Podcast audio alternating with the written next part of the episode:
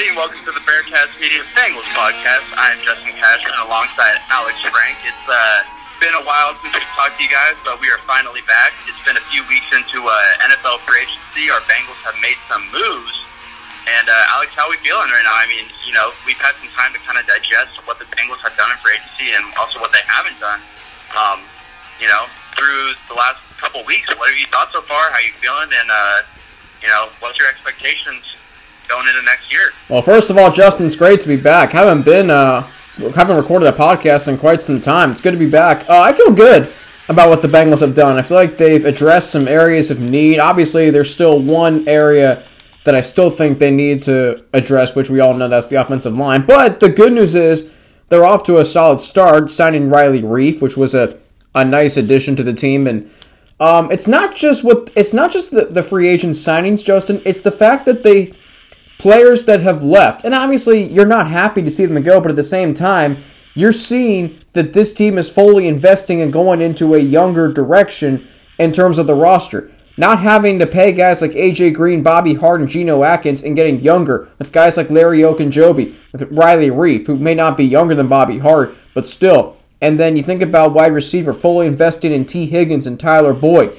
and just getting younger and, and having guys leave who were not going to be integral parts to the team. So it's been a productive week in terms of acquiring and reshaping the roster for the Bengals. And then um, beefing up the parts of the defense that needed some depth, like corner. They just got another safety last night in Ricardo Allen from the Falcons, which should be a nice addition to a pretty talented safety room led by Jessie Bates. So I like what the Bengals have done. I do think they need to do a little bit more, and as we'll hear from your recent conversation with Tyler Dragon, I think he agrees with that. Yeah, you just alluded to, you know, the interview I did with Tyler Dragon, uh, writer for the Cincinnati Enquirer. You know, he had a lot to say about, um, you know, obviously the Cincinnati Bengals free agency, and um, you know, there's definitely some moves that he thought were really good, some moves that he thought were, you know, kind of questionable, and some, you know, very surprising to him. Um, you know, one of those is uh, Carl Lawson. You'll hear later his opinion and thoughts on that, but you know, something that I think the Bengals have done, and we'll get more into this after the, we listen to the interview. Um, you know, they added a lot of depth to a lot of the uh, you know positions that they didn't have last year, particular, particularly the secondary, especially corner. Um, you think about games last year, like the first Steelers game in Pittsburgh. Um, you know, you have Mackensie Alexander go down in the first quarter. I believe um, it was William Jackson, or it was Darius Phillips, who I believe didn't play that game, and you're down to your quarterback five and six uh, you know, playing in those games. And, you know, I think that's something that the Bengals really wanted to emphasize for next season is, you know, if a guy goes down or maybe even two guys go down, we're going to have guys that are going to be able to step up and play immediately, guys that we feel comfortable, um, you know, putting out on the field and, you know, don't think that we're going to give up a lot of talent, um, you know, the drop off wise. So, you know, Tyler Dragon had a lot to say about that. He thought, uh, you know, I think he thought that those, that was some really good, uh, you know, those were really good moves as far as the Bengals uh, getting those corners. So if you want to roll that, we'll uh, listen to that a little bit, and then we'll talk about the interview and then some more about free agency uh, after we listen to that. Absolutely. So this was uh, Justin's conversation with the Cincinnati Enquirer Bengals beat writer Tyler Dragon on what the Bengals had done up to that point. Justin, you did this on Saturday, right? Correct. Okay, yeah, so this was on conversation with him from Saturday. This was on Saturday, and this was before some key players were let go. Geno Atkins was released on Sunday. Um, same too with Bobby Hart. So lots happened since this interview, but also a lot happened leading up to the interview. So here is Justin Cashman with the Cincinnati Enquirer Bengals beat reporter Tyler Dragon on Bengals free agency. Hello, everybody, and welcome to the Bearcast Media Bengals podcast. I am Justin Cashman, joined today by Mr. Tyler Dragon. Cincinnati Enquirer writer since 2019, former track and field star at UCLA and Howard University. You can catch his podcast, Bengals Beat Podcast, with Lindsey Patterson and Kareem Elgazzar on Stitcher, Spotify, and wherever you find your favorite podcasts. How you doing today, Tyler? I'm doing pretty good. It's a nice Saturday outside. The weather's pretty good. It feels kind of like springtime now, so I'm glad it's not snowing anymore. Being a California guy, I'm not used to the snow, so this weather is more of my liking. What's the temperature? Because I was, you know, I'm in Florida right now, so it's, I mean, it's 50 degrees here, and that's freezing to me. But up north, you know, 50 degrees feels amazing in Cincinnati. Well, speak for yourself, because 50 degrees is still kind of cold to me, but it is in the 50s, which you know I can't complain about. because you know last month it was in the 30s, snowing a little bit. Now I, I can do the 50s. It's not too unbearable. Yeah, well, that's good. 70s, 70s is my liking. Yeah, that, yeah, that's good. 70s is kind of the sweet spot. Well, Tyler, you said you've been pretty busy. I know the uh, uh, press conferences for all press conferences for all the new free agents were uh, yesterday. So you know, so far you've had any like surprises through free agency? I, I, don't know if necessarily the Bengals have done anything that we didn't expect them to do. Uh, but you know, as far as letting guys like Carl Lawson walk or William Jackson, any surprises there? Or, you know, what's been good and what's been bad so far through free agency for the Bengals? Well, I was expecting them to let William Jackson walk. He uh, was one of the top corners in the open market, and he was going to command significant cash. And he ended up getting that from the Washington football team. It was kind of a Trae Waynes type deal. So he got number one corner money and the Bengals already paid Trae Waynes last year, even though he did not play because he got uh, hurt because of a pectoral injury in training camp. They gave him number one corner money. So the Bengals weren't going to pay two cornerbacks number one type corner money. So I was expecting him to walk. As far as Carl Lawson, that was a bit of a surprise.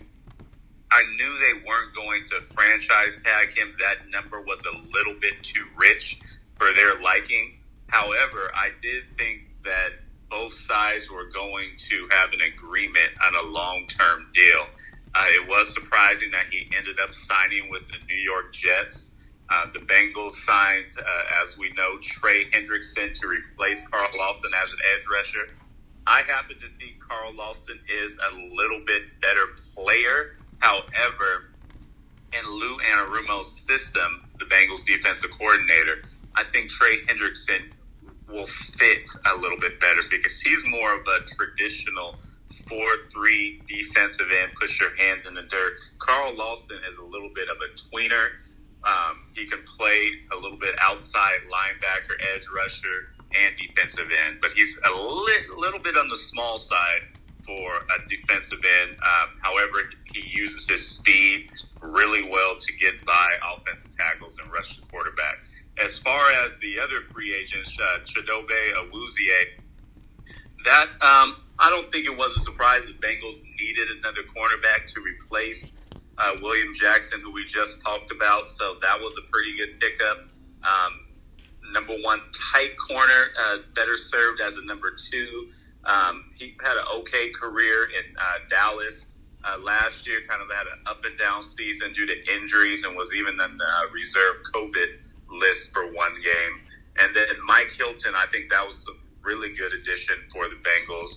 Um, he's going to replace Mackensie Alexander in the slot.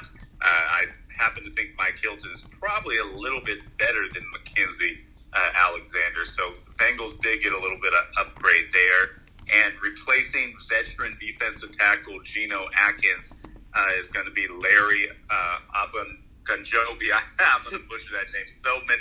It's a tongue twister. Um, yes, but he he's uh, played the Bengals a few times. He has experience in the AFC North. Um, he's a pretty good um, interior three technique defensive tackle. Um, the Bengals they're losing some with Geno Atkins because Geno Atkins, um, when he's healthy, he was one of the premier defensive tackles in all of football. But I think those days are no longer uh, there for Geno Atkins, and he's kind of uh, long in the tooth now. So that's why the Bengals were comfortable releasing Henslow. So I said it right. he's going to replace uh, Geno Atkins uh, at defensive tackle, and then uh, the fifth. Um, external free agent that the Bengals um, acquired is Riley Reiff.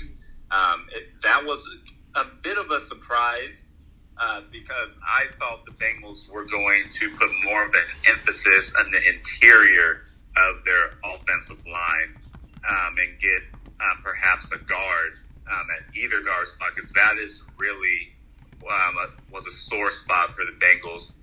Tackle was too, but guard primarily was, you know, really a position of weakness. And in fact, the play that Joe Burrow got hurt it was because of interior pressure, um, and Joe Burrow ended up, as we all know, shredding his left knee. So Riley Reiff, he's going to play right tackle. We um, interviewed him in a Zoom press conference on Friday, and he announced that uh, the Bengals signed him aboard to be right tackle. And then perhaps Jonah Williams is still going to stay at left tackle. So that uh, makes for an interesting draft pick at number five for the Bengals because I have had in my draft board since the end of the season that the Bengals were targeting Penei Sewell. I still think that Penei Sewell is high on the Bengals draft board, if not at the top. Uh, but now they have a pretty, they're in a pretty good position to be in because they can draft perhaps the best player available at the number uh, five pick, which could be a wide receiver, could be a tight end, or could be an offensive lineman. And do you think that maybe there might be a little flexibility there because I believe is a Riley Reiff's contract is the second year is completely voidable, um, so it's almost a, it's essentially a one year deal for Riley Reiff. Yes, he signed a one year deal. You're exactly right. So it's going to be interesting if the Bengals um, opt to go tackle and uh, plug in Penei Sewell. If they draft Penei Sewell, he is going to start at tackle, and so that means the Bengals have three starting caliber tackles there. Uh, they could theoretically move Jonah Williams at to guard, but Zac Taylor has said he said yesterday that Jonah Williams is left tackle, Riley Reiff is uh, right tackle. So maybe he uh, threw out his cards for the number five pick, and the Bengals actually um, get one of those uh, high profile receivers, Ja'Marr Chase, DeVonta Smith. That those are options. Kyle Pitts from Florida, uh, the tight end. That's another option at five. So it's going to be interesting to see what the Bengals do with the number five overall pick. And you say wide receiver or you know even tight end with Kyle Pitts. Um, you know I know a lot of fans are really hoping for the you know the hashtag going around Golladay. Um, I, I'm not sure if he's still with the New York Giants or not, but uh, uh, I know Jay Morrison said that that ship kind of sailed on Kenny Golladay. That that's more than likely not going to happen. Um, do you have any updates on Kenny Golladay maybe uh, being intrigued by coming to Cincinnati, or if he still wants to come play with Joe Burrow, or uh, you know, if it's more than likely probably he's going to sign with the New York Giants? Yeah, um, I've said all along that the New York Giants were the front runners to sign him. He is actually still in New York meeting with the team. Um, not only the Bengals, but the Baltimore Ravens have uh, called to express their interest in him but I think that he is going to end up signing with the New York Giants, and I wouldn't be surprised if that happens um, before the end of the weekend. And I believe it was about a one-year, eleven million dollar contract, from what I saw that they uh, put out to Kenny Golladay. But you know, they could still use. You know, that's a lot of money. They could use that for an interior offensive lineman. You said that you think that they still need to get an interior offensive lineman. Um, you know, are there any guys out on the open market still that you think the Bengals have interest in that they've been talking to? Um, or do you think they might try and target the interior in the draft? I would like them to place a call with uh, Trai Turner, uh, the former Chargers guard, used to be a Carolina Panther as well. Uh, he's still on the open market, uh, former Pro Bowler. He's getting a little older now, but he is an upgrade at that guard position, and he would be a nice fit in Cincinnati. He might be a little bit expensive for the Bengals, but he's still in the open market for a reason. So maybe if he brings his price number down, um, he can land to Cincinnati. But there are a few other teams interested in him too. A former uh, multi-time Pro Bowler. And it almost seemed that some people thought the Bengals would be hesitant about signing interior offensive line after, uh, in an article, Geoff Hobson wrote that he thinks the best, uh, you know, protector uh, on an interior, you know, interior offensive lineman um, do you think that the Bengals are basically trying to find the best bargain, or you know, basically what Geoff Hobson thinks is that Joe Mixon is there and Frank Pollack is there, that he could probably coach some of these guys up, and they don't necessarily need to break the bank on a you know five-time Pro Bowler Trai Turner. Uh, I, I don't think that the Bengals' offensive line is already set. Uh, you know, the offensive line was a position group of weakness last year. Um, they Joe Burrow was sacked over 30 times it, they couldn't really run the ball, and not and that's not just because Joe Mixon was hurt. That's because the offensive line was not creating any holes for uh, their running backs that were healthy. Mm-hmm. So if I were the Bengals GM, I say this all the time. I will continue to address that offensive line. I had Zac Taylor on my podcast last week, and he said that that was, you know, a point of emphasis for the team this offseason is shore up up front on both sides of the ball, offense and defense. They have kind of done that on the defensive side of the football, uh, signing two defensive linemen. I don't think they're done there either, but they've only uh, acquired one offensive lineman that was a tackle spot, which they didn't necessarily have to do at this point. But Riley Reiff is a productive player, as a starter, so I can see why they did it. But I would still go after a guard, and you have some pretty good ones available. Trai Turner, like I was saying, uh, DJ Fluker, um, he can um, be in the mix. So I would still address that guard position if I was the Cincinnati Bengals GM. And I'm going to circle back to the uh, Carl Lawson because you know obviously Zac Taylor said that they need to get better on both sides of the ball on the lines. Um, you know, you said you were surprised about Carl Lawson signing that you know three year agreement with the New York Jets. Was there a point in time where Carl Lawson was you know close to finishing a deal with the Bengals, or was it you know he wanted to hold off? Obviously, I don't think he wanted the franchise tag. He kind of made that clear um, when he talked to Paul Dehner Jr. Um, you know, was there a point in time where he said, okay, we can work out a deal, and then the Jets just offered more money, or was he saying, no, I just kind of want to hit for agency and see what I can get, and then if nothing happens, then maybe we'll talk about a deal? He was talking to the Bengals all along, and they were pretty close at getting a deal, uh, sources told me. However, uh, the Jets came calling. They liked um, his ability as an edge rusher. Carl Lawson liked the way he fits in their defensive system. So they quickly emerged as a top candidate to land him.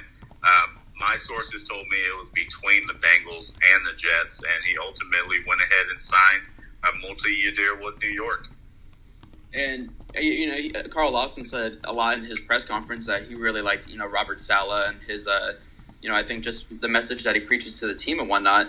Um, you know, when the whole Carl or the Carlos Dunlap uh, situation happened this past season, Carl, Carl Lawson, you know, he kind of came to bat for Carlos Dunlap and you know kind of supported him. Do you think there is any animosity between Carl Lawson and Lou Anarumo, or do you think there is um, you know any bad blood between the two, or him and Zac Taylor maybe, or uh, you know maybe I'm just reading too much into that? No, there's no animosity between them. Uh, Lou Anarumo actually said during his uh, press conference that you know he wishes Carl Lawson well. He was a productive player, did everything that they asked of him. Uh, there was no animosity. Carl Lawson really fit well in the Bengals uh, defensive system um, and emerged when they traded Carlos Dunlap to the Seattle Seahawks. So there's no animosity at all. Gotcha. And as far as Trey Hendrick or Hendrickson, um, you know, was he someone that you know once Carl Lawson decided he was going to go to New York that they thought, okay, we have to sign this guy or bust, or do you think that they were maybe interested interested in him prior to Carl Lawson leaving? They were interested in him. You know, you have to play your cards right in free agency. You have to have a plan A and a backup plan, a plan B, C, D, E, F, hmm. just in case your plan A does not work. And I do believe Carl Lawson was their plan A but then when he signed with the New York Jets, who agreed, the Bengals quickly pivoted to Trey Hendrickson, and they offered him. They even uh, upped the ante and offered him more cash after Carl Lawson left because they know that they need to address pass rushing. They finished last in the league in sacks. Uh, last, they know that pass rushing was a point of emphasis for them, and it's an area that they have to improve upon if they want to get out of the AFC North basement. Now, one of the, you know, I think it was Justina Anderson. I think, yeah, she said that they, the Bengals front office stepped up and met uh, Trey Hendrickson, and, you know, at a good price point for you know both sides. As far as the interior defensive line, obviously they're going to be getting DJ Reader back from injury. They signed Larry Ogunjobi. Um, behind them is a bunch of guys. It's you know Josh Tupou, Renell Wren, who hasn't you know shown he could stay healthy. Josh Tupou obviously opted out. Um, you know, are they interested in bringing back a guy like Mike Daniels, or are they still you know sniffing the open market, seeing what they might be able to find for a bargain? I can see them bringing back uh, Mike Daniels. Uh, I know that the two sides have talked. Um, I do not know if it's close right now, but there is some interest in them bringing back Mike Daniels in a short term deal. Gotcha. And uh, you know, as far as other free agents, you know, I don't, I don't mean to keep hammering the fact, you know, who do you think they're going to get? But you know, I think that's, uh, you know, the question that a lot of people are asking now is, who else is still out there that the Bengals might be able to get. I've heard, you know, Josh Reynolds thrown around a lot out there. I've seen, you know, maybe some other, uh, you know, T.Y. Hilton, some other smaller name or, uh, you know, cheaper wide receiver options. You know, are there any other options that Bengals have on the table right now that they might be trying to figure out a deal for? Well, I can see them perhaps getting a lower tier wide receiver on the open market. Uh, I don't think it'll be T.Y. Hilton. Uh, in my opinion, Ty is still um, one of the best receivers, uh, free agent receivers in the open market. You got Kenny Golladay, T.Y. Hilton, um, Antonio Brown still there, Sammy Watkins, maybe a guy like Josh Reynolds, Adam Humphries would be a pretty good addition. Um, kind of replace Alex Erickson, um, maybe even DeSean Jackson. I know DeSean Jackson's a little old, but he can still take the top off of the defense from time to time. Um, Golden Tate's there. Um, he's a little bit older too now, but I, I see the Bengals if they're going to sign a free agent receiver, they're going to get um, one that's not at the top of everybody's list because they're going to still command some money. I know their market has come down to the pack a little bit, but um, the Bengals have spent money on defense and um, with the tackle with uh, Riley Reiff, so I don't see them breaking the bank again um, in free agency to sign an, another highly regarded receiver. Gotcha. You know, it's going to be a lot of steak uh, steak money at Jeff Ruby's or the precinct, wherever they're going to go, if they're going to pay for all those guys, uh, if they want to take them there. Uh, well, yeah. so far, you know, just from you know the five guys that they have signed, what would be your grade, um, you know, of the organization of the guys they've signed? What would you give them? And if it's not an A, what would uh, put that grade at an A? What would, what else would they have to do for these next uh, this next week or so? I would give them probably a B. Um, for an A, they would have to somehow get Kenny Golladay um, and maybe Trai Turner at guard. That would put me over the top for an A. Um, but I think they made some quality moves. Nothing that you know will dramatically change the team because they pretty much replaced a lot of guys that um, they lost. Mm-hmm. Trey Hendrickson for Carl Lawson, Chidobe Awuzie for William Jackson. Gotcha. Mike Hill for Mackensie. So you're pretty much replacing what you lost the, um, entire time. And in my opinion, Chidobe Awuzie is not better than William Jackson. And yeah. Hendrickson isn't better than Carl Lawson. So you got to step down. It's not that much of a step down, but it's a step down. Now, we'll see if uh, Riley Reiff. I know a lot of people do not like Bobby Hart, uh, but uh, we'll see if Riley Reiff is a better player um, in Cincinnati. Um, that's probably, I will say, an upgrade. Um, and then, you know, Larry Ogunjobi, we'll see if he's going to be an upgrade from uh, probably 50, 60, 70% Geno Atkins. Now, that sounds crazy to say, but we all know if Geno Atkins is healthy, he's by far better than him. But Geno Atkins, I've heard many times from many people that they're afraid that his shoulder just won't ever be the same again. So if that's the case, then he's probably not as good as Larry Ogunjobi. And I can see that position being upgraded and adding him in the interior and alongside of DJ Reader. So the jury's still out. Yeah.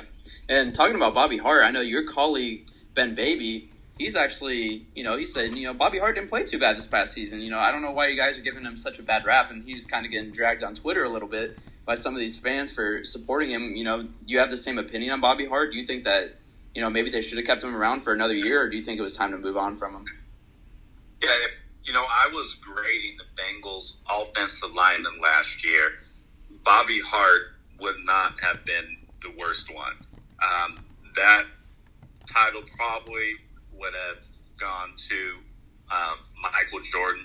Um, Bobby Hart was perhaps the second or third best offensive lineman on the Bengals last year. Jonah Williams, I would say, was number one. Um, then Trey Hopkins, then Bobby Hart. It was kind of a revolving door at both of those guard positions, but Michael Jordan really struggled last year. Xavier Su'a-Filo was in and out of the lineup due to injury. Quinn Spain played okay at times, but that he was over his head a little bit because they were at a position of influx and he was, you know, bouncing around the offensive line. So he didn't really have a fair chance. So to answer your question, yeah, I, I think it was a position because Bobby Hart, he's known for, um, you know, having bonehead mistakes at times, false starts, holdings over the years, and the Bengals signed him to a pretty sizable contract, and he didn't live up to the contract. And then when he gets called for holding or false starts, fans notice, mm-hmm. and they and he was the most penalized offensive lineman in the Bengals in uh, 2019, and fans just got a little fed up with it. Yeah, it's uh.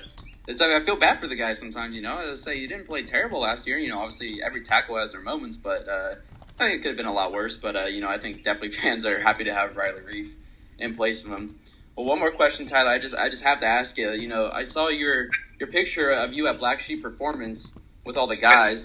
I know you're a former college athlete. You know how how difficult was that, or if it was even difficult at all to keep up with some of those NFL guys? And you know, what did you guys do while you're there? What are some of the exercises, and uh, what was it like just being around all those guys during a training day?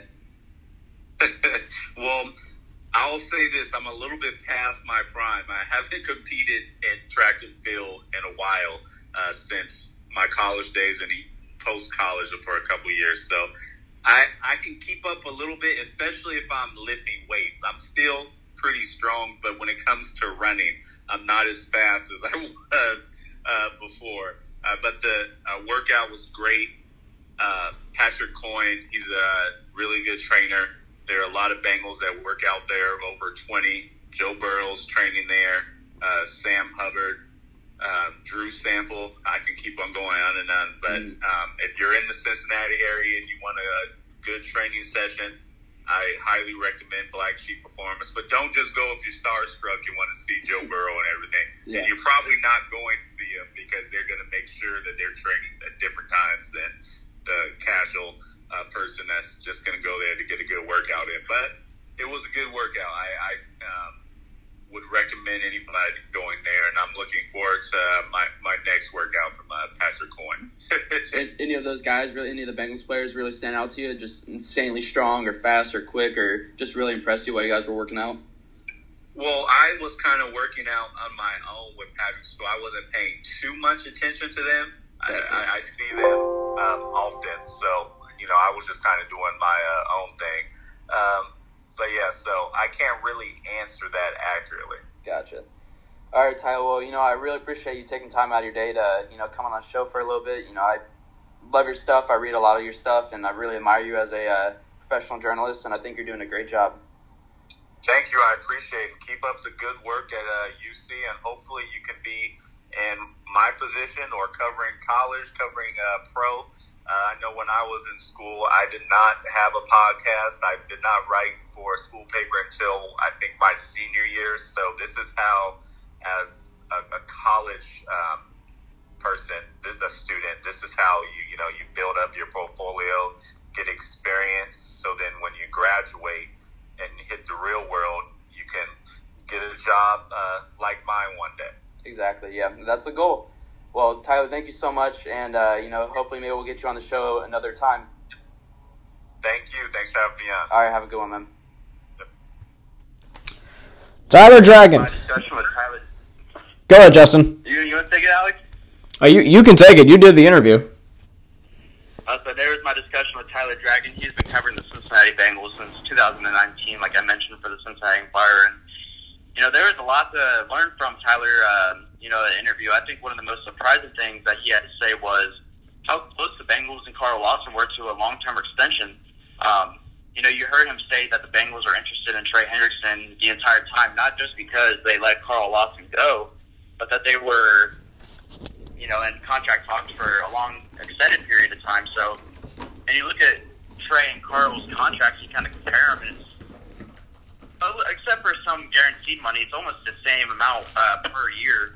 So you got to wonder why Carl ultimately chose New York over Cincinnati, and I asked him, you know, was there any animosity between him and Lou Anarumo, or maybe some animosity between him and Zac Taylor, just the organization as a whole? And he says no. He says that actually they got along really well. I think Carl Lawson really liked Cincinnati, but you know, I think he just liked New York a little bit more. For you, Alex, how surprised were you when you learned that Carl Lawson was going to go to the New York Jets and not come back um, to Cincinnati? And after hearing how close they actually were on contract onto a contract extension, you know, what how does that you know affect your uh, thought process on that? Well, that was my first time, uh, Justin, hearing that with uh, Tyler Dragon. Well, I, listened to the interview yesterday, and, and I was surprised then too of how close they were to a contract extension. Um, and then to hear Tyler Dragon say that Lou Anarumo, there was no animosity between Lawson and Anarumo, it's kind of surprising to me to hear him say that. Um, or I wouldn't say I shouldn't say surprising, but I wonder, you know, is Lou Anarumo saying there was no animosity because that's what he's supposed to say, so the media doesn't put a spin on uh, there potentially being some animosity? I'm not sure, but it really is surprising, Justin, because um, I remember it was a Monday night when it, it was March the 15th. So I'm at work um, producing for Lance McAllister Sports Talk. And uh, and then the John Brandon show happened, and another show happened. And I remember, you know, seeing that Lawson was going to be re-signed. James Rapien thought, excuse me, from Sports Illustrated thought that. At least Jesse thought that from All Bengals. And then literally right before 9 o'clock, Carl Lawson goes to the Jets. And you're thinking, well, let me ask you this, Justin. What did you think the moment you saw Carl Lawson was going to the Jets? You know, I was kind of in the same position as you. I was at work, and uh, well, I I don't know if you remember when we talked to Paul Dehner Jr. when we had him on the show that we met, we had him make a prediction for if the Bengals were to bring back either Carl Lawson or William Jackson and let the other one walk. He said that he would um, assume that the Bengals were going to bring back Carl Lawson and let William Jackson walk. And now Tyler Dragon kind of had that same sentiment. He thought, okay, well they're going to let Carl Lawson, uh, or they're sorry, they're going to re-sign Carl Lawson and let William Jackson walk. You know, obviously that interview was lit much later on after Carl Lawson decided he was going to New York. But obviously it was the same sentiment. You know, a lot of Bengals writers and reporters thought that was going to happen, that Carl Lawson was going to be coming back. So when I was at work and I saw he was going to New York, I was taken back. I, I didn't know what to think. I was very surprised. You know, only about an hour later was it that we realized that Trey Hendrickson, the second leading uh, guy in sacks in the NFL last year, was coming to Cincinnati. Um, so I think that kind of made me feel a little bit better. But when I saw Carl Lawson was going to the New York the New York Jets, I was I was pretty upset because Carl Lawson has been one of the most consistent pass rushers on the team, the best pass rusher on the team the last couple of years. Uh, and you know, I think that the money that we would have given him, he, I, I think he got a three-year, fifteen million annually from the New York Jets. I think we should have given him that money. I think that having him and Trey Henderson would have been huge, but um, I guess just getting Trey Henderson to replace in replacement of Carl Lawson is, you know, kind of lessens the blow in my opinion. It definitely does lessen the blow, and maybe it, it was just the Bengals wanted to go in a different direction, and that's kind of something that Tyler alluded to in the interview you did with him because we heard the Carl Lawson. Okay, he liked what Robert Saleh is going to to Robert Saleh is implementing in New York, and then Trey Hendrickson, which Tyler thinks is a better fit for Anarumo's three four system. Which, by the way, three four systems defensively, especially in our division, don't really agree with it. But anyway, we look at what Trey Hendrickson has done the last um, four years. So the last four years he was with the New Orleans Saints. And last year was without question his best year. He had 13 and a half sacks, but only 25 tackles. So that begged the question throughout the week of how important is the statistic of sacks, and is it the only statistic that should matter when analyzing a potential free agent? Well, I think it's a very important stat, Justin, because at the end of the day, you know, you can pressure a quarterback, you can, you know, hit a quarterback, whatever, but as we saw in the Super Bowl, man, if the receivers had caught the footballs Patrick Mahomes threw, I mean, the, I mean those pressures would have been for nothing. So the only way you ultimately get the quarterback to the ground and ensure that you create a negative play defensively, which is a positive for the defense, is by sacking the quarterback. And here's a guy who had 13 and a half sacks last year, which in of itself is an upgrade almost times two from Carl Lawson. So I like the signing of Trey Hendrickson and the fact that the Bengals reacted quickly. Remember when Andrew Whitworth left, Justin? What the Bengals do? Nothing. And they were left for dead that season at that position, left tackle. This time, though, they lose a guy who maybe potentially was being viewed by some as part of the future quote unquote core nucleus of the team. But he ultimately was not. But instead of just sitting around and doing nothing, the Bengals reacted. And they reacted in a good way by signing Trey Hendrickson. And it's good that when Carl Lawson decided that he was going to go to New York, that they're going to replace him with arguably the best pass rusher on the market. Now that's up for debate, obviously. I think that you can't debate the fact that he had 13 sacks last season, Trey Hendrickson. Um, but you, we could argue all day about whether or not Carl Lawson or Trey Henderson is a better pass rusher. Yes, Trey Henderson had 13 sacks last season, and Carl Lawson only had five and a half. But I think a lot of people also heard. I heard this a lot on Twitter. I'm not sure how much I believe it because I haven't watched a lot of film. I haven't watched a lot of, um, you know, uh, people talking about this. But just uh, it's been a few things that I've seen on Twitter was that the only reason that Trey Henderson had that amount of sacks was because a lot of guys had to worry about double teaming Cameron Jordan on the other side true? I don't know. Um, and say it is true. Say Cameron Jordan was getting double teamed. Said that he was getting most of the uh, looks up.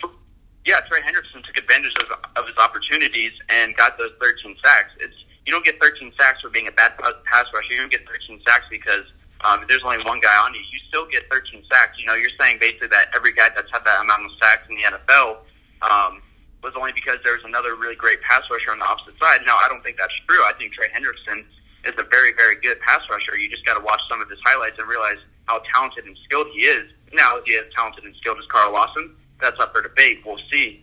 Um, but at the end of the day, production is going gonna, it's going to be the thing that's going to win you games. Having that production, having those sack numbers, um, you know, that's what's going to win you games. You know, you think about the pass rush last year. Yeah, Carl Lawson was constantly in the quarterback's face, but that doesn't mean anything if you're not going to actually sack him. And he was the only pass rusher on the team. And you know, as much as I would love to have a secondary guy who we actually might with Ryan Kerrigan, that's you know, that's we're going to talk about that a little later with Trey Hendrickson. Um, you know, having Trey Hendrickson, bringing him in after Carl Lawson left is huge, and not only is it huge for uh, the defensive line that we uh, you know kind of you know revamped and reloaded in the defensive line. I think Tyler also said it that it was really good that you know with William Jackson leaving, it's really good that they brought in both Mike Hilton, Chidobe Awuzie, and then since that conversation, that was before the Eli Apple signing, who has had trouble in the NFL his first few years. He was a top 10 pick a couple years ago. He's going to be really good depth for that corner room because last year they were relying on Jalen Davis and uh, Tony Brown. That's their cornerback sometimes. So having that depth, revamping at both those positions when those guys, when their top guys leave, is very, very, very important.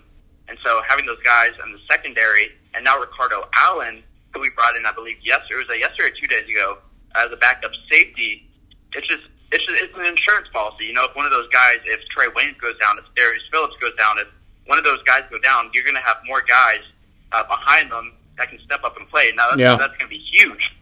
Now I don't know if we have that depth on the defensive line right now, but that's something that they really need to focus on as free agency continues, in my opinion. Okay, so uh, by the way, a few side notes. Um, uh, from what Tyler Dragon mentioned, obviously we know Kenny Golladay went to the New York Giants. That went down Sunday. We know Bobby Hart is now has been released from the team. We also know that T.Y. Hilton has re-signed with the Colts for a one-year deal, and Josh Reynolds recently signed with the Tennessee Titans. So those receivers are off the board. Adam Humphries, another guy Tyler mentioned, he is still, I believe, on the market. So that's another potential signee for the Bengals. Um, but Justin, I'm looking at the sack leaders from last year. And the number one leader in sacks, if eh, eh, let me, if you had to guess who the number one leader in sacks was, who would you say? I think last year, probably last. Who was it last year? Uh, I'll give you a hint. top of my head, I would say probably like Shaquille Barrett or Aaron Donald. You're rolling on both. The leader in sacks last year was T.J. Watt at 15. Um, Aaron Donald was second with 13 and a half. Tied for second with Aaron Donald was Trey Hendrickson. But I'm looking at these sack leaders. And you want to talk about, you know, is are sacks the only important stat here? Yes. Because TJ Watt only had 53 total tackles last year, but he makes up for it by his ability to get after the quarterback, which is the only way to ensure on the defensive side that you allow the offense a neg- that you give the offense a negative play. Haason Reddick from the Arizona Cardinals last year had only 63 tackles. Za'Darius Smith had 52. Myles Garrett only had 48 tackles last year, and we revere him as one of the best, if not the best, pass rusher in the league. Leonard Williams had 11 and a half sacks, only 57 total tackles. Uh, Stephon Tuitt had 45. Leonard Floyd at 55. Romeo Okwara had 44. The point here is this. Yes, sacks matter when you consider that these defensive linemen don't have many tackles overall to begin with. It's the linebackers who you should linebackers who should be tackling the most. Okay, well, maybe not. Maybe in theory it should be defensive linemen since they're the closest to the football, but really the linebackers are the ones who tackle the most. So at the end of the day, of course sacks matter because you have to make up for your lack of total tackles with your ability to get after the quarterback, and that's what Trey Hendrickson did. And think about this.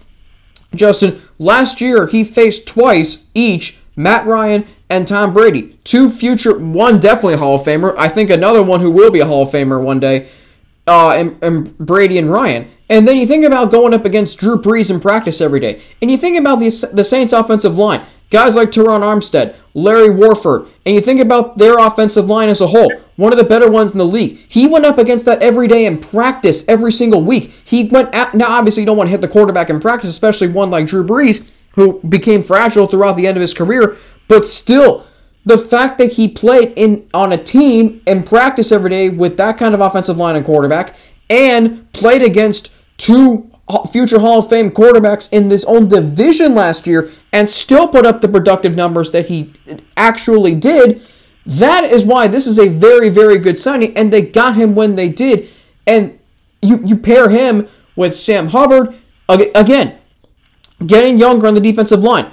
You know, it wasn't that long ago, Justin, where we re signed, the Bengals front office re signed. At the time, it was an okay move, maybe even good they re signed Geno Atkins and Carlos Dunlap to contract extensions. Well, guess what? They're both no longer here.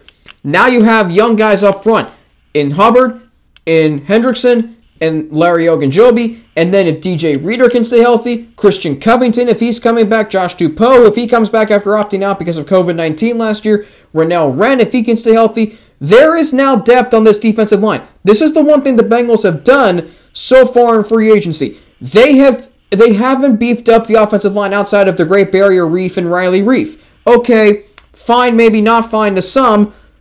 I will say this though. They their lack of pass rush last year and their inability to cover, particularly one on one or against receivers who were tall, athletic, strong, whatever it may be, they now have depth at those positions to bring multiple bodies at an opposing quarterback. And in our division, you better get after the quarterback because they will light up opposing defenses if you don't. And that goes for other teams when they play the Bengals with Joe Burrow.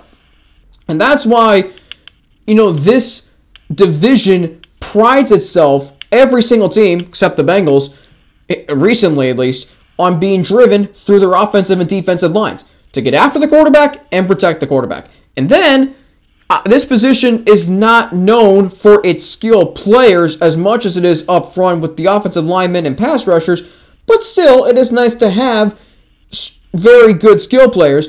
And if you're the Bengals, you now have the ability, if uh, like you said, if, if Phillips goes down, Darius Phillips goes down, or I don't know, Trae Waynes goes down again, you can throw multiple bodies in your secondary to cover receivers.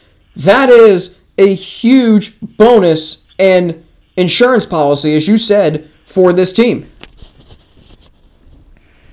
And you also have to think about, even though they reloaded those positions, yes, they reloaded, but you have to ask who they reloaded with and how old are they. You think about the guys that they replaced William Jackson with. Okay, Mike Hilton, 27. Uh, Chidobe Awuzie, 25. And I believe Eli Apple was also 26 that is youth right there because William Jackson, when he finishes contract with the Washington football team, he's going to be on the opposite side of 30. Now, I don't think the Bengals really wanted to sign him to that contract. I don't think they're ever really engaged in contract uh, discussions, as Paul and uh, Tyler both mentioned, and shows that we've done with them. So, reloading with the guys who are a few years younger, and by the time they're done with the contracts with the Bengals, are still going to be uh, 30 or younger. I mean, that's huge because youth is one of the most important things you can have in the NFL. Trey Hendrickson, he's only 26. People forget that he's the same age as Carl Lawson. He's only going to his fifth year, and uh, you know I think that he's on the up, up and coming. Uh, he's on the rise, um, and so youth is going to be a huge uh, factor for the team. You know, going into free or as they continue in free agency, and their oldest free agent is uh, Riley Reiff, who I believe is going to turn 32 in December. Larry Ogunjobi, he's 26. Pairing him with DJ Reader is going to be huge because a lot of people thought DJ Reader and Geno Atkins that was going to be the duo for the next few years to come. Obviously, they released Geno Atkins, who was on the opposite side of 30, who had a nagging shoulder injury.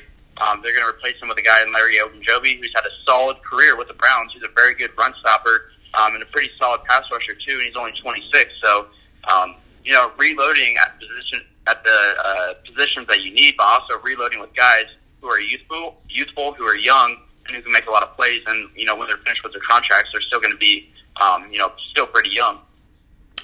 You know what else I'm looking at? So Hendrickson only had one forced fumble last year, and that got me thinking this. Here's another reason why sacks are so important. Because off because turnovers on a defensive side, and it's a team stat, they fluctuate year to year. Look at Jacksonville in 2017. They were great at forcing turnovers. But the one concern going into the following year was turnovers is a stat that fluctuates. It varies. You don't get the same amount of turnover production year after year unless you're the Baltimore Ravens. So, in that regard, it's important to have guys who can get to the quarterback and bring him down because that's the because if you're not turning the ball over, you need to get defensive stops. You need to put opponents in second and long and third and long. This is why football is such an intense game. Every single minute detail matters. And for Trey Hendrickson to have 13 and a half sacks despite only forcing one fumble, I can live with that because he makes up for it with his ability to get to the quarterback consistently. In 15 games last year, he had 13 and a half sacks. That right there is enough for me. And one sack per game. For a team that didn't have a lot last year, listen, this is an upgrade to me if I'm the Bengals with Trey Hendrickson. Now, you also mentioned, and I, I, that was the other player I, I, forgot because they've signed so many players. Eli Apple coming over from Carolina. I mean, he's played on what? Now, uh, four different teams. The Bengals will be his fourth team. Hasn't really found a home in the NFL yet. I think about Ricardo Allen. He was a part of an Atlanta secondary that experienced a resurgence uh, under Dan Quinn when he was the head coach. Um, I think about um, Chidobe Awuzie. Uh, these are these are players who have proven to be household names, and the Bengals are now targeting them. We've seen with Cincinnati, they're playing this free agency period like they're a small market franchise. Okay, the Bengals don't have as much money as the Patriots or the um or the Rams or the Chargers or any other large market team, what have you. But what they but what they're playing is okay. And this is a humongous advantage that the Bengals have over a lot of other teams in the league. The Bengals have the advantage of okay, we know who our quarterback is in Joe Burrow. We have a num- we have a number 1 wide receiver. We have a very good number 2 wide receiver. We also have a very good running back. They are I wouldn't want to say completely set at the skill player position, but they're adequate at it. Okay? So then they can figure out okay, let's um, target areas where we know we need to address, like corner, like uh, even adding an insurance policy to the safety room, like um, you know right tackle. What's the point of the offensive line, Justin, that you've made about guards and tackles that you made earlier this season or this off season? That great tackle play can accommodate for good guard play, but terrible guard play uh, can accommodate for, or uh, you, know, you know what I'm saying? That great tackle play can accommodate for good guard play, but uh, great guard play can accommodate for decent or lackluster tackle play. Okay, so that right there, even though I would say, and you would agree with me, Tyler would agree with us, anybody who covers the Bengals would agree with us. that the weakness of the Bengals offensive line was in the interior because that is what got Joe Burrow killed in week 11. It was Michael Jordan. Michael Jordan, by the way, missed about 20 blocks in pass protection last year, aka not good. But the most important positions on the offensive line are the bookends left tackle and right tackle. And for Tyler and for um, excuse me, Zac Taylor to come out and say that the starting left that the starting tackles are Jonah Williams at left tackle, which I'm all in on, with a little caution and skepticism. Excuse me. And Riley Reiff to be the right tackle, which I'm all in on. It's a it's a um what's the word I'm looking for? It, it, it's a turn a new page practically practically on upgrade from Bobby Hart, please. But the interior still needs to be figured out. If you have great tackle play, it can make up for lackluster interior play. But it's still important to have great interior alignment because what's going to happen when you face a strong pass rush in the interior? I mean, think about in our division alone. Think about who the Ravens have. Think about, well, the Browns don't have now Larry Ogunjobi. But when you face any team that you can think of that has a strong interior pass rush, and you need guys, and those guys, the interior, most of your run plays are probably going up the middle. Well, you need them to block, right? Now, one thing that um, Zac Taylor did mention, if he knows who your starting tackles are, doesn't that make you think that they're not going to draft Penei Sewell?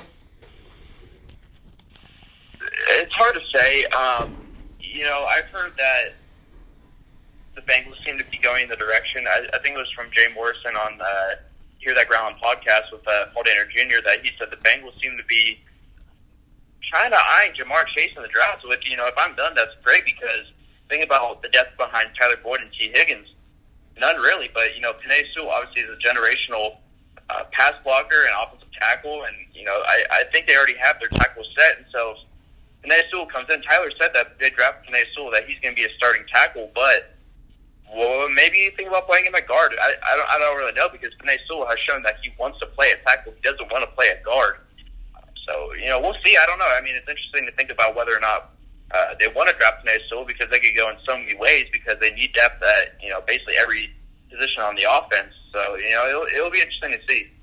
Not only that, but I was also thinking this. If you're not going to draft Penei Sewell, which a lot of fans, I don't think would. Li- I, I think a lot of fans would would lose their minds if they didn't. If Penei Sewell is still available at number five, which in all likelihood he will be, I think. But if they don't draft Penei Sewell, do you trust Frank Pollack? And I think you can. That he can develop the offensive linemen that are currently here. Quinn Spain, Michael Jordan. Please, if he's if he's even if he's not a lost cause already. Um, Billy Price even. Alex Redmond. Whoever it is. Do you trust Frank Pollack to develop these offensive linemen? And I think you can obviously trust him a lot more than the former offensive line coach Jim Turner. I think you can trust Frank Pollack you know, you think back to 2018 when Billy Price uh, was primarily the starter at center. That was his best season that he's had. And then Frank Pollack leaves.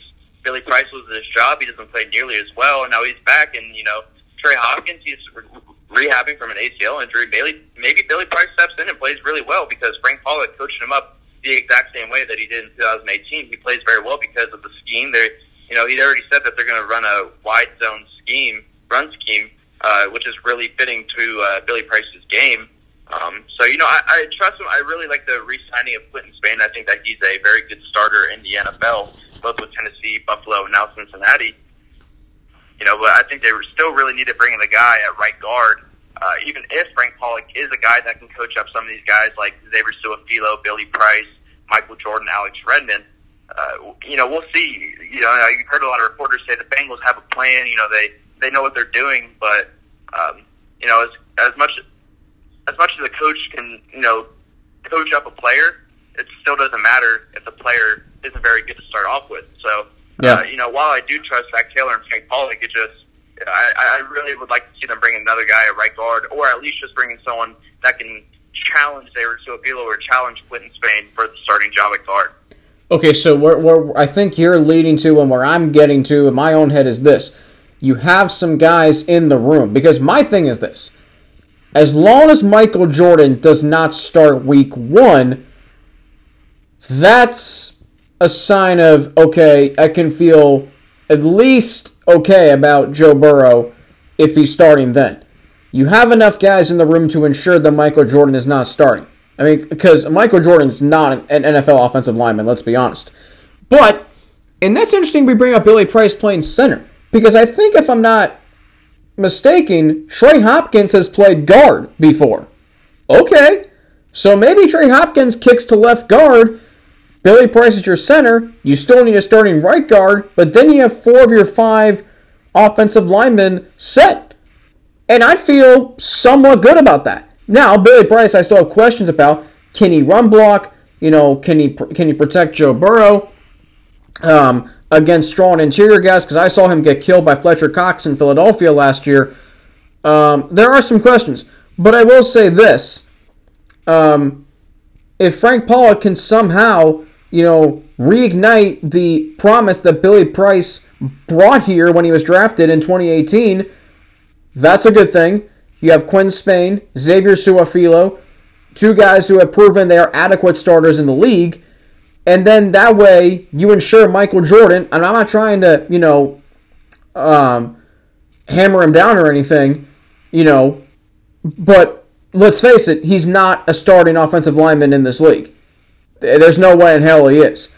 So there are guys on this team and on this roster to ensure that he's not starting week one. And you're rolling out a five player offensive line, of course, that ensures Joe Burrow is going to be protected. So we got about three minutes to go. Um, I think we've hit on a lot of the key points that Tyler brought up there in that interview. I mean, and that was a great interview that you two had um, regarding the Bengals and their activity in free agency, and it's still not done yet.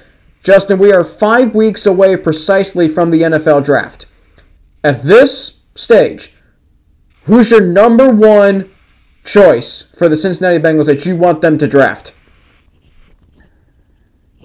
Uh, as we sit here right now, um, you know, I, it doesn't really sound like they're going to really target the interior offensive line in free agency. Um, you know, I think they're kind of done with offensive line and free agency, uh, especially after hearing them go after guys like Ryan Kerrigan, who uh, is probably going to demand a uh, pretty nice contract, whether it's one year, two year, three year, uh, after as being the leading all time uh, sack leader in Washington history. You know, he's, he's going to get a good contract, so I don't think they're going to really have any money to spend on the offensive line. So going to the draft, yes, Penei Sewell would be it would be the good choice, it would be the right choice, and it'd be the most, uh, you know, obvious choice. But for me personally, I think I would love to have Ja'Marr Chase on the team after seeing, you know, what he was able to do with Joe Burrow in their uh, last season at LSU. I just don't think that you could really pass up on a guy like Ja'Marr Chase and make this offense the most elite offense in the entire NFL. Tyler Boyd and Tee Higgins are two guys who have proven that they can do it at the highest level, but like I mentioned earlier, if one of them goes down, who's going to be behind them? Mike Thomas, Auden Tate, Stanley Morgan. I mean, those are three guys who are really unproven for the most part. Uh, so getting a guy like Ja'Marr Chase in, in this offense would just put it over the top. Now you're saying, okay, we can score 30 plus points every single game, and we're going to force the other team to have to score that many points. And, you know, th- it's going to be the one of the most elite offenses in the NFL if they get Ja'Marr Chase, pair him with Joe Mixon uh, in the backfield and then CJ Uzomah and Drew Sample at tight end. You know, I think this offense could be unstoppable. Uh, so Ja'Marr Chase would be the pick that I really want, but I think the most obvious and uh, correct choice would be Penei Sewell. Uh, I think Ja'Marr Chase is kind of more of a just a fun yeah. pick for me. Got about 30 seconds. I'll agree with you. My number one option right now is Ja'Marr Chase. But you are running a risk with your offensive line if you don't draft Penei Sewell. Hopefully, Frank Pollack can get the offensive line uh, beefed up and set to go for the season. Uh, 17 seconds to we're off the air. Justin, you want to sign us off real quick?